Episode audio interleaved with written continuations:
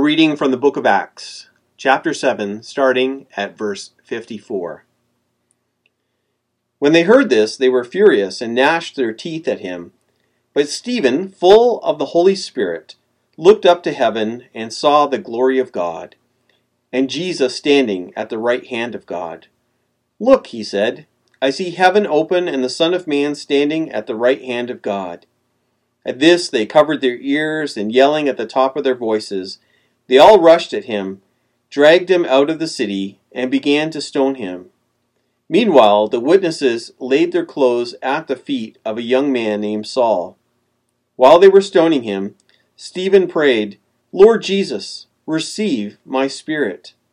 Then he fell on his knees and cried out, Lord, do not hold this sin against them. When he had said this, he fell asleep, and Saul was there, giving approval to his death. Let us pray. God, we thank you for this passage. As we conclude the story of Stephen, we pray that we would learn from his example, that we would see in the way that he died a picture of how we are to live. We ask that you would make this story real to us, encourage and challenge us in our faith, and fill us with your Holy Spirit. In Jesus' name, amen. Have you ever wondered what it would be like to die and what it's going to be like for you to die? I don't mean the passing into the afterlife, but rather those hours and minutes leading up to death, that time on your deathbed or whatever situation might happen. It's going to happen to all of us. There's no getting around it. Have you ever wondered what it's going to be like? What are you going to be saying? What are you going to be doing? How are you going to act? What are you going to feel?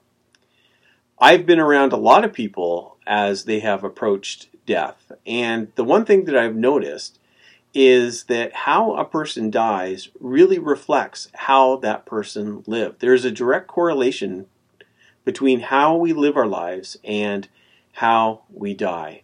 And that's the case for Stephen as well. And this is the passage that we're looking at. We're looking at the death of Stephen. And Stephen dies a, a terrible death. He dies by stoning. And we probably have not thought that much about what it's like to be stoned to death, but it was a terrible way to go. Uh, it wasn't an instant death by any means. Uh, what would happen is you'd be dragged out of the city, uh, the crowd would gather, they would pick up stones, and they begin to throw them at you. And uh, you're not going to die immediately. Uh, you might not get hit in the head right away, you might get hit in the shoulder in the back, in the stomach, in the leg. You might begin to have some broken bones.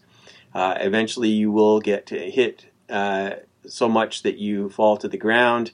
Uh, you may be hit in the head and you might be knocked unconscious, and yet the crowd still will not end. They will continue to throw stones at you until every sign of life is gone. It's a, just a horrible way to die. And unfortunately, uh, stoning still happen today. There are people who die from stonings. It is a, a, terrible thing that that takes place. And so this could be a really depressing story that we look at.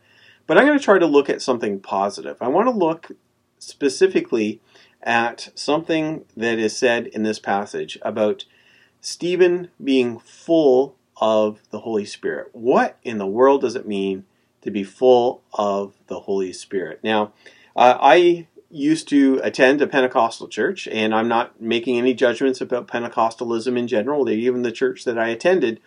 But I will say that they had very specific ideas about what it meant to be filled with the Holy Spirit. They believed that it would be accompanied by the spiritual gifts that are described in 1 Corinthians 12, that there would be supernatural things that would be taking place, and that those were the signs of someone who was filled with the Holy Spirit.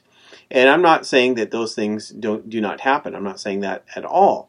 But I do want to say that being filled with the Holy Spirit is more than just that. Yes, we do see that Stephen has a vision in the story, but there's a lot more that happens from him being filled with the Holy Spirit than just seeing a vision of the throne room of God. And so that's what we're going to be taking a look at.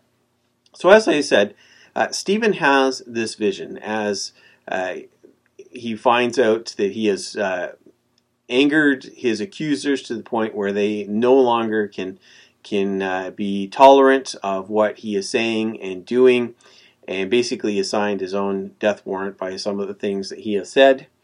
And so he has this vision of God's throne, and he sees Jesus at the right hand. And it's significant that Jesus is not sitting at the right hand of the Father, but rather is standing at the right hand of the Father. Uh, Jesus is there, prepared, ready to be there for Stephen in his most difficult of times. And that must have been so encouraging to Stephen to, to see that, to be able to see uh, Jesus in that way, ready to come to his aid, although it may not have been the aid that many of us would have wanted if we were in Stephen's position. But I don't want to focus so much on the vision. I want to focus on something that happens after that. So Stephen is dragged out of the city and he is about to be stoned, and there's a couple of things that happen here that I really want to take a look at. And the, the first thing that we find is as the, the stoning is beginning, that he uh, calls out to the Lord Jesus and uh, asks that Jesus would receive his spirit. And this is a, a, an act of, of surrender and of trust. And if this sounds familiar at all, it actually sounds a whole lot like what Jesus said when he was being crucified. He uh, said to the Father, uh, Into your hands I commit my spirit. And there, uh, Jesus was surrendering his spirit, surrendering his life to the Father. And that's exactly what Stephen is doing. And this is not a coincidence that uh, Stephen is emulating Jesus in how he is about to die. He's not uh, fighting for life, he is not uh, begging for mercy or anything else like that. Uh, he is surrendering. He believes that his life, that his spirit, is safe in the hands of God. And so he is being like Jesus in that moment. And then he says something else. He talks about the people who are doing this, and he has compassion upon them. And he calls out to Jesus about them as well. And again, this is very much like what Jesus did on the cross. On the cross, Jesus said, Forgive them, for they know not what they are doing. That's very similar to what Stephen is doing here. He is emulating Jesus in his death, and he is uh, not bitter towards these people.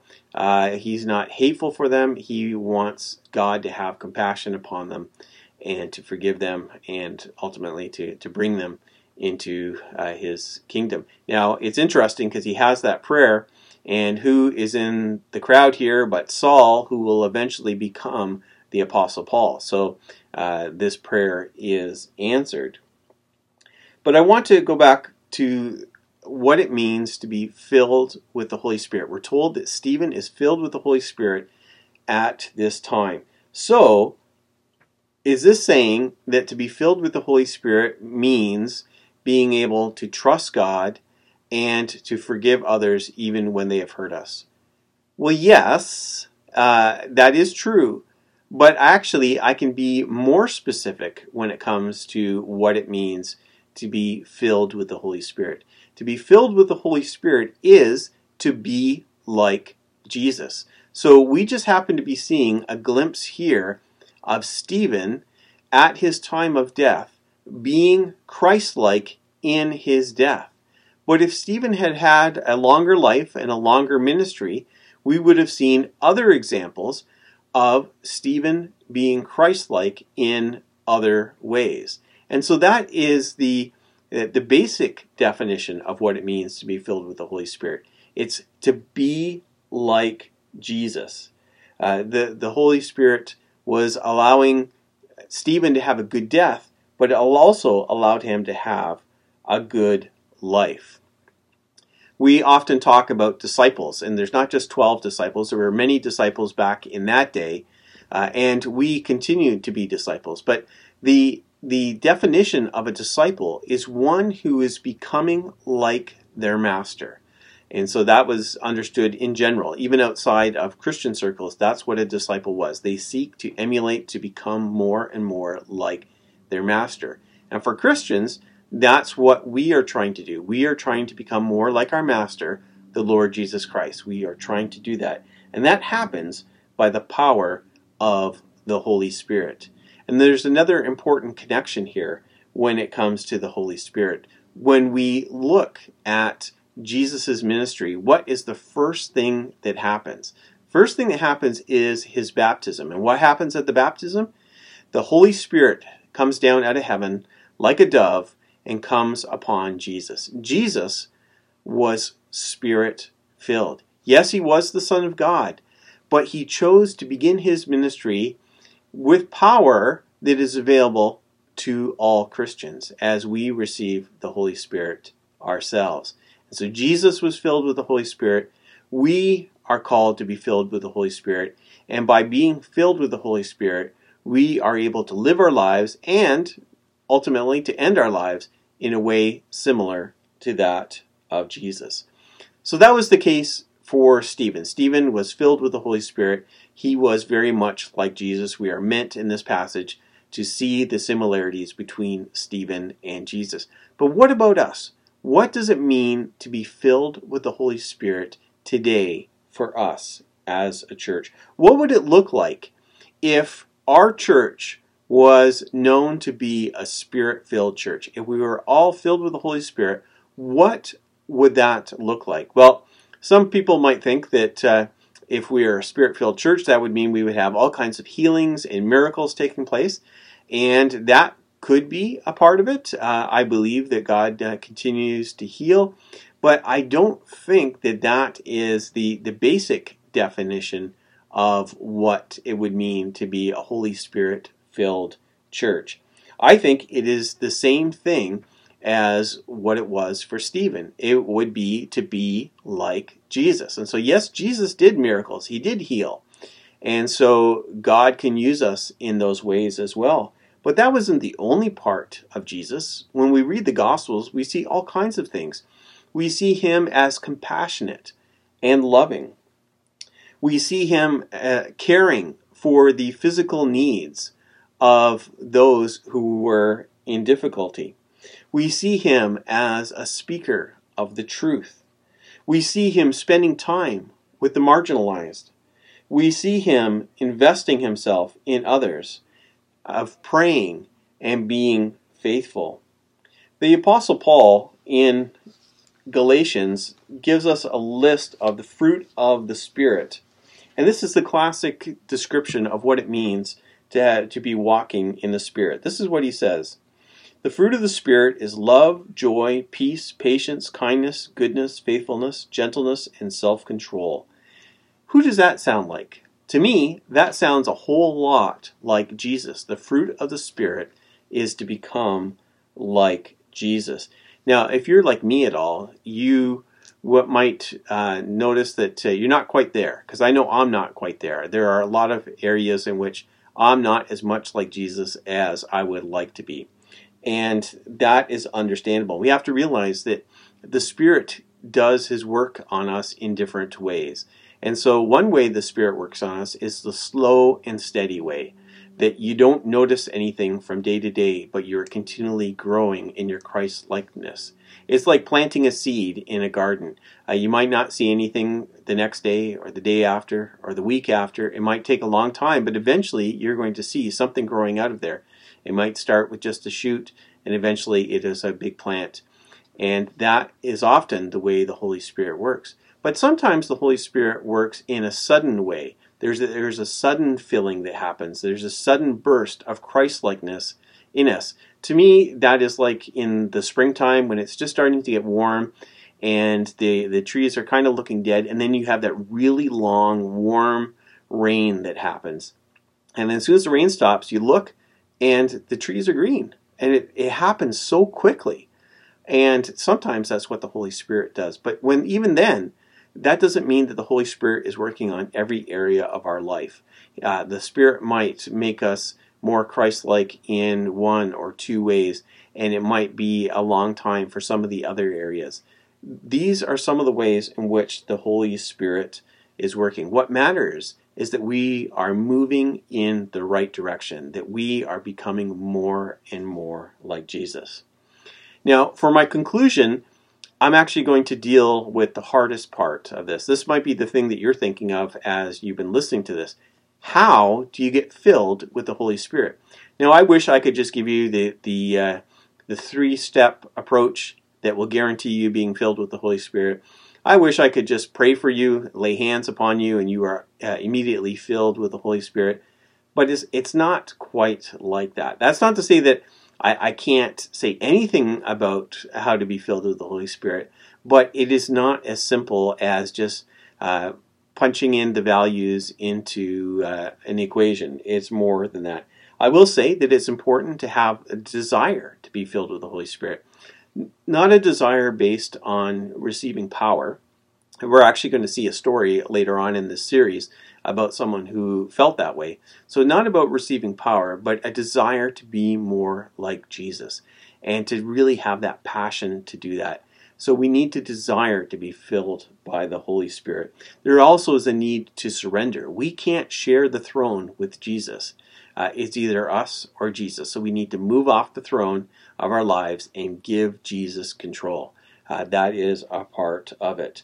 And also, we need to know what Jesus was like. We need to read the Gospels. We need to study his life. How are we going to know that we're becoming more Christ like if we don't know what Christ is like? So I encourage you to do those things.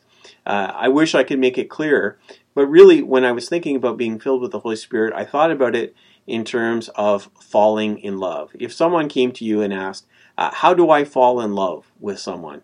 Well, you can't really say, Oh, we just follow these steps. You just do this, this, and this, and you're going to fall in love. It doesn't work that way. But when you do fall in love, you know that you have fallen in love. You know when it's happened. In many ways, that's what it's like to be filled with the Holy Spirit. It's not just steps that you follow and then it happens, but when you're filled with the Holy Spirit, you know that you're filled with the Holy Spirit. So that is what it means to be filled with the Holy Spirit. Stephen was filled with the Holy Spirit. It helped him to die. We need to be filled with that same Holy Spirit and that Spirit will help us to live. Let us pray. God, we pray that your Spirit would fill us, that you would help us, that you would give us strength and wisdom. Uh, may we be filled with the Holy Spirit as individuals and as a church. May we all become more and more like Jesus. We pray in your name. Amen.